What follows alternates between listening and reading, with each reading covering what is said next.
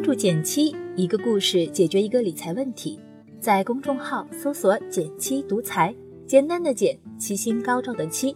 关注后回复“电台”，十本电子书，请你免费看。前阵子浏览新闻时，看到这样一则新闻：一个人借了五千块钱，结果还钱时却还出了自己的一套房。一开始我也觉得这个事只是猎奇的个例事件，毕竟一套房抵五千元的债务，这也太夸张了。可仔细研究后，我发现这还有个专门的名称，叫做套路贷。那么什么是套路贷呢？如何避免踩进套路贷的坑呢？你在生活中遇见过类似的借贷陷阱吗？欢迎点赞留言并分享给大家，一起提高警惕意识哦。老规矩，先给答案。简单来说，套路贷就是以借钱的名义，通过事先设计好的手段，非法占有你的财产。可能你会觉得，想侵占我的财产哪有这么容易？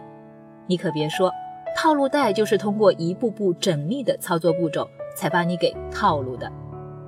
不妨假设你自己就是急需借钱的人，看看套路贷是怎样忽悠你的吧。套路第一步。谎称自己是民间小额借贷公司，诱导你签下高于你想借款数额的欠条。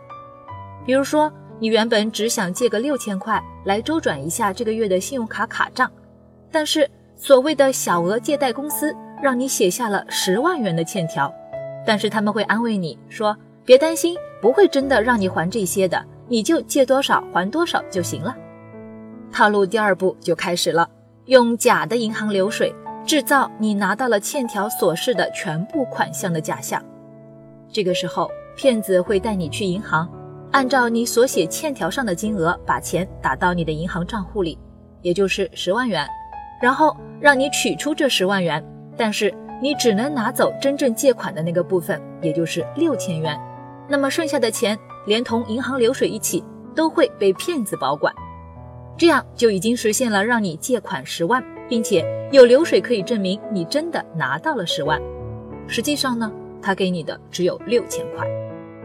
套路的第三步就是开始以各种无理的说法认定你违约，并要求立即还款。骗子会以自己去了外地或者压根没接到你的电话为由，强行认定你逾期违约，要求你马上还钱。套路的第四步。他们就会找来其他的骗子，假冒贷款公司，要求你与他们签订新的虚高贷款合约，以此还清上一笔欠款。没错，这就到了滚雪球的环节，让你一时无法偿还高额欠款。为了不让上一笔欠款的违约金越来越高，你只能赶紧与这些贷款公司签订新的虚高借款合同，来填上一个坑。至于新的坑，他们还会用类似的招数。让你不断把借钱的金额滚雪球，却始终还不完，这也就是出现了新闻里所说的，明明只借了五千块，最后却无奈要用一套房来偿债。拆解了套路贷的套路之后，这个陷阱其实并不难辨别。那么我们应该如何避免类似的贷款骗局呢？这里给大家一些实用的小贴士。首先，一定要充分了解银行流水的重要性，注意保护自己的账户。仔细了解这个套路的过程后，你会发现银行流水扮演了重要角色。很多朋友都低估了银行流水的重要性，平时可能也会随意将自己的账户借用他人。其实这其中的风险极高，因为银行流水是非常有力的法律证据。过去我们也做过相应的科普，你可以在“简七独裁”公众号查看相关的文章。其次，不要被小额贷款、无需抵押。快速放贷的字样诱惑，详细了解后再做决定。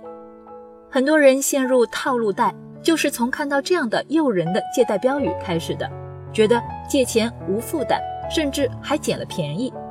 但其实这样看起来超级划算的借贷方式，通常就是陷阱的入口。一定要详细了解对方的资质、详细信息以后再做决定。最后要通过正规线上平台与线下机构进行借贷。借贷虽然看起来简单，但是各个手续流程中容易出现一些小漏洞。越来越多的民间小借贷公司就利用借贷手续中的小漏洞博取利益，出现了套路贷这种陷阱。总而言之，一定不要贪小便宜吃大亏，毕竟套路太多，难免背锅。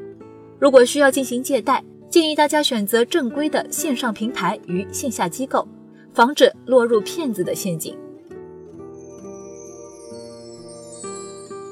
好了，今天就到这里啦。右上角订阅电台，我知道明天还会遇见你。微信搜索并关注“减七独裁，记得回复“电台”，你真的会变有钱哦。